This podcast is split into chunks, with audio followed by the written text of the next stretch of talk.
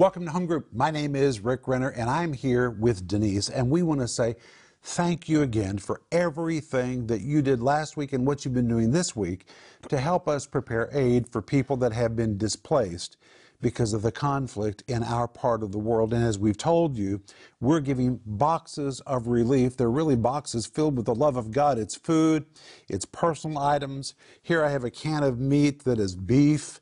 And Denise, what do you have over there? I have rice, and I have corn, and I have soap. I know for fact that I know people who've been on the road and they didn't have a place to go and they didn't have a place to stay. And when they got to the place to stay, there was soap for them there. Now, is that awesome? And you're a part of that. Thank you, thank you, thank you. Denise, I just got off the phone with somebody who just fled from where they are. Yes. They're on the road. They don't even know for sure where they're going. Imagine that. You don't even know where you're going to go, but they're going somewhere just to get out of harm's way. And when they get there, this box of love is going to be waiting for them. We're going to make sure to make sure of that. And together with your help, we're making a difference in people's lives. And you know, the book of Jude, verse twenty-two, remarkably says, "And of some have compassion." That word compassion is the Greek word eleos. It doesn't describe pity that just watches the T V and says, "That is so bad. Oh my, I, I just, I cannot believe what's happening to those people." You know, it's good that we watch the news and it's glad that we feel that for people, but that doesn't change anything. The word mercy, the word compassion, the Greek word eleos, describes something that moves you so deeply you have to do something about it. It's the very word which is used in Jude verse two to describe the mercy of God toward us. When we're in trouble, God doesn't just look at us and say, "Wow, that is just so pitiful that they're in such trouble." God has mercy, eleos. He's moved to help us. God moves to do something for us. That's why the Bible says over and over, when Jesus saw multitudes and their needs, he was moved with compassion. Real mercy, real compassion moves you to do something. And the rest of Jude, verse twenty-two says, "And if some have compassion, making a difference." Real compassion makes a difference in somebody else's life. And as you know, we've never done this ever before in our ministry, but right now we need to make a difference for people that really are displaced. And many of them are our brothers and sisters in Christ. They have fled from their homes and they need to know they are not forgotten. Just like that person I just talked to on the phone before we walked in here, they don't even know where they're going, but I guarantee you, when we find out where they are, we're going to make sure some of these things are waiting for them. And Denise, in some places, there's no stoves. So in those places, we're providing hot meals. Think about that. Just to be able to pull up in your car or get off of your bus or get off of your train and go to a place where suddenly a hot meal is waiting for you. I mean, what a demonstration of the love of God. And for every person that doesn't have a Bible, we're giving them a Bible. We're giving a book about how to repent and how to receive Christ. We're giving them the ninety-first Psalm, and we're showing them how to connect to our online church when they can finally get on their gadgets again, so that we can pastor them and teach them and wrap our arms around them. And when we wrap our arms around them, you're wrapping your arms around them with us because you're our partners in this work. And I just want to say thank you. Denise thanks you. Our family thanks you. And thank you also for asking, how are we? Well, to be honest, we're watching the news. We're watching what's happening. Every day seems like our heads are spinning with new developments. But we're very anointed for this. And Denise and I have always thrived. Our family has thrived in difficult situations. If you don't have a copy of our autobiography called Unlikely, you ought to get it, and you'll find out we really are anointed for troubled times and troubled places. And we're anointed right now. And we're in the peace of God. We go to bed every night quoting Psalm chapter four, verse eight. Some people take sleeping medication. Well, Psalm four, verse eight is my sleeping medication. It says, "I will lay me down." That's promise number one. Then it says, "in peace, and sleep, and the Lord will keep me safely. And every night we take Psalm four, verse eight, and we lay down in peace, and we sleep, and the Lord keeps us. We are living in the peace of God, and we know that we are in our place. And thank you for helping us to be here. Isn't it amazing, Denise? Oh, it's just amazing. Thank you so much for all your generous, generous giving. And it really reveals your heart, that the love of God has been shed abroad in your heart by the Holy Ghost. And you're reacting out of the love of God. And you know, the love of God is touching those people. It is, Denise. And Rick, I was just thinking about them receiving the Bible and, and that book and Psalm ninety-one. And, and this is going to save their life. I mean, we're going to be here for a while on this earth, but eternity is a long, long time. And this can, when they hear this knowledge, when they understand, the Holy Spirit touches their heart, they're going to spend eternity in heaven instead of hell. Now, that's what your gifts are doing. Is that, is that fantastic? Thank you so much. You know, in the regular T V program this week, I'm teaching a brand new series called Recalculating, how to get back on track if you've messed up along the way. And from time to time, we all mess up. We just do, because none of us are perfect in our hearing from the Lord yet. But just like you carry G P S in your telephone, the Holy Spirit is our G P S. And I've been amazed through these escalating events how many people have really been led by the Holy Spirit, just like G P S. People that we've called, and they've heard the Lord whisper to their heart and say, move now. Yep. And if they hadn't moved then, it would have been a disaster. But they moved because the Holy Spirit, like the G P S, is telling them what to do, what to avoid. And so for just a few minutes today, I want to talk to you from Romans chapter eight, verse fourteen, which is about the leading of the Holy Spirit. Reach for your Bible. I want you to see this. And in Romans chapter eight, verse fourteen, it says, "For as many as are led by the Spirit of God, they are the sons of God." And in today's program and in tomorrow's program, I want to give you two examples of moments when Denise and I were really supernaturally led.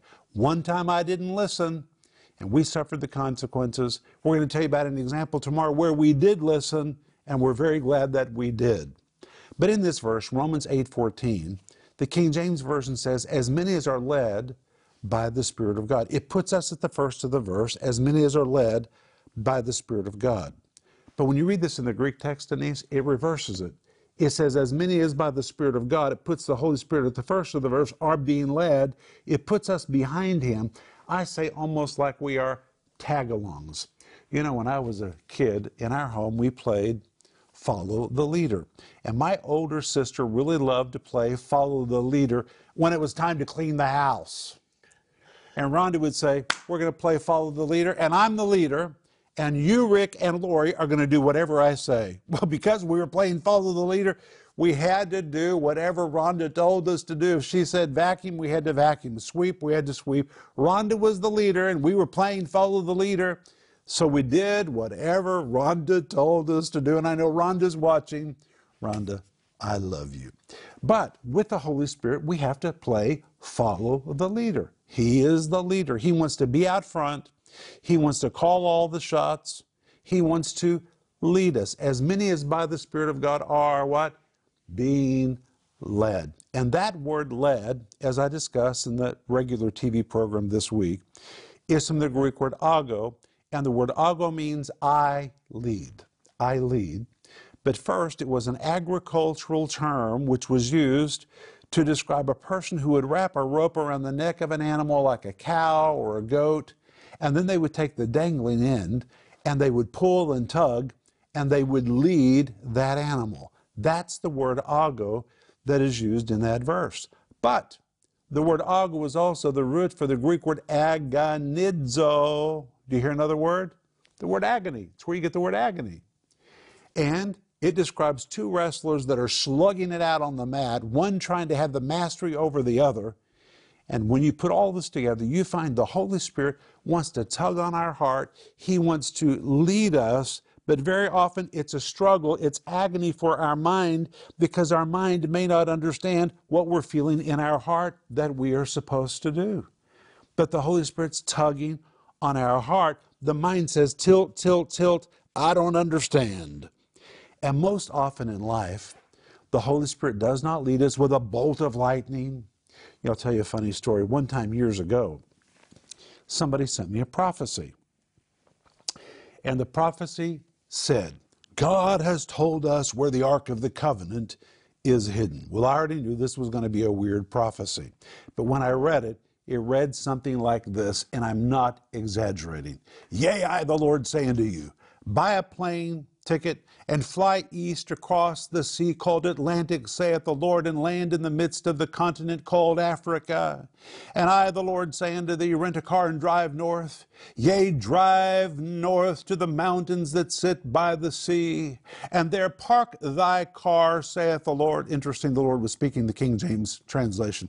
Park thy car there, saith the Lord, and climb the mountains, and there you will find a hole in the cleft of the rock. Descend into the hole and put thy hands to the sides of the tunnel and grope through the darkness. And there finally, saith the Lord, at the end of the tunnel, you will see a crack in the rock with a beam of light coming through it. Where the light falls upon the ground, there dig, and you shall find the holy ark of my covenant. Well, at the very end of the letter, which they sent to me with this prophecy, they said, we're going to come to one of your meetings in Connecticut. We'll see you there, and we want to know what you think about our prophecy. Well, I thought it was pretty bizarre, to tell the truth. So I was working at our product table where I was signing books. I was autographing books, and I looked over, and there was a little couple looking at me like, it's us, we're here. And they walked up to me, and they said, well, did you get our prophecy? I said, yes, I certainly did. They said, well, what do you think? I said, well, you want to really know what I think? They said, yes, yes, yes. I said, I don't think you heard from God. I think you heard from Indiana Jones. But the reason I'm telling you that story is because many people think that's the way God's going to communicate with them. It's going to be long. It's going to be pages and pages. You usually, when God speaks to me, it's real simple. It's do this, do that, because God knows I need it to be real simple so I don't mess it up. And even if you look in Scripture, when the Holy Spirit led people, it was usually a simple word. God, make sure we understand. So usually he speaks succinctly, very clearly, and sometimes it's just a tug or a pull, which is what we get from this word ago, the word lead.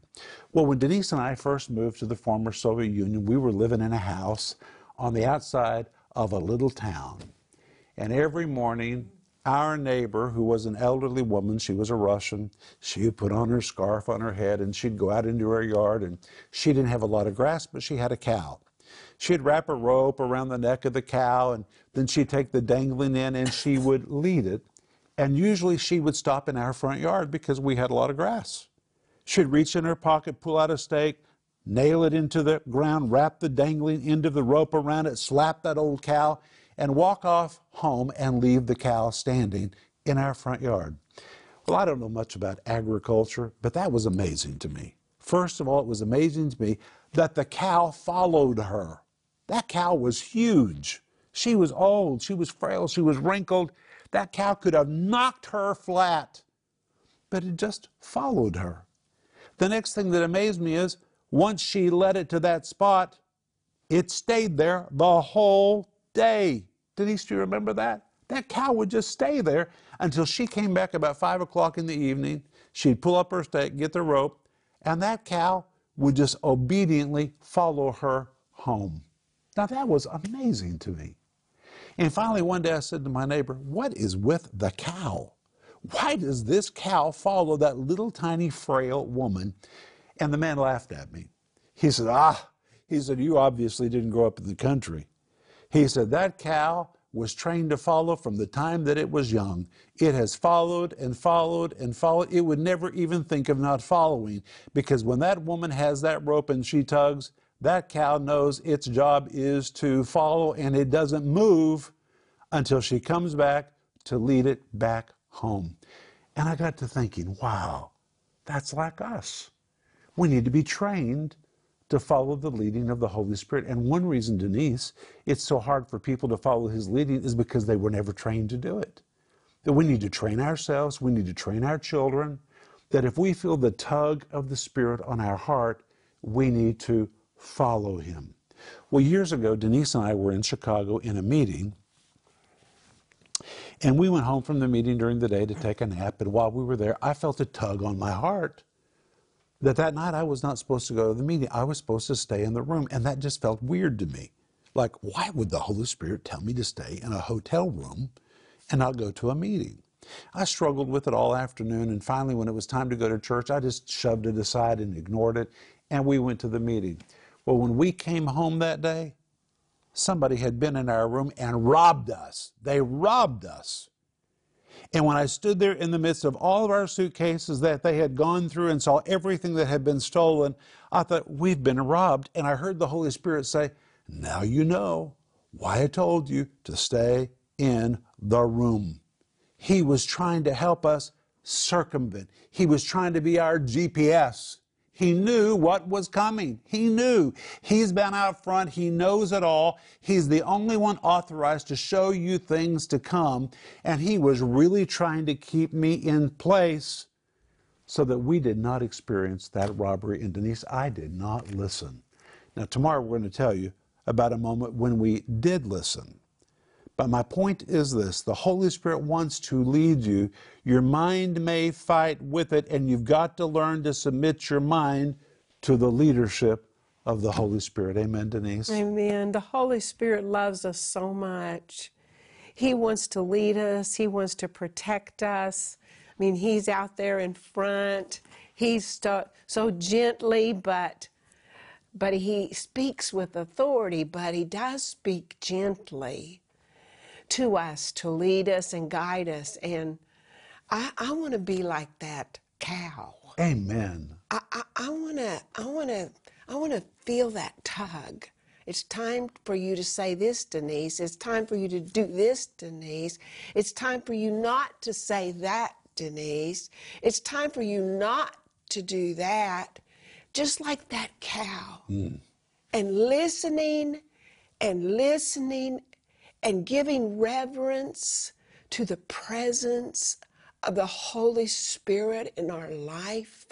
He will never, ever, ever lead us in the wrong direction. That is so powerful, Denise. And I have to say, you're pretty obedient. When Denise and I check into a hotel, and believe me, we've been in thousands of hotels over the years because of our ministry, I cannot begin to count the times that we've gotten into the room and Denise has said, I'll be back in just a moment. And I already know where she's headed. She's headed to the front desk because she feels a tug on her heart to share Christ with whoever is working at the front desk. You have to really listen because the Holy Spirit doesn't usually jerk. It's usually a gentle tug. And if we'll pay attention, he'll lead us and he'll lead you. Now, right now, you know this week, we're providing a box of relief to people that have been displaced. In every box, there are twenty meals. A whole box is sixty dollars. Every meal is three. Some people have been giving sixty dollars. Some people have been giving a lot of money. Some people have been giving three. three dollars is really powerful. In fact, I don't know if three dollars has ever been more powerful than right now because three dollars will put food in somebody's stomach along with a Bible, a book on repentance, the ninety-first Psalm, and we'll show them how to connect to us regularly so that we can disciple them and teach them the Word of God. And my friends, we're told in Proverbs nineteen seventeen that when you lend to the poor, that includes those that are displaced and are in trouble, you lend to the Lord, and the Lord himself will repay you. God will respond to you when you do something for people that are in need. If it's on your heart to be a part of this, please join us. If it's not on your heart, if you don't feel a tug on your heart to do it, then don't do it. But if you feel the Holy Spirit tugging on your heart to be a part of this, please go online or give us a call, and you can really have compassion and make a difference in somebody else's life. But we're out of time. We'll see you tomorrow. Bye-bye.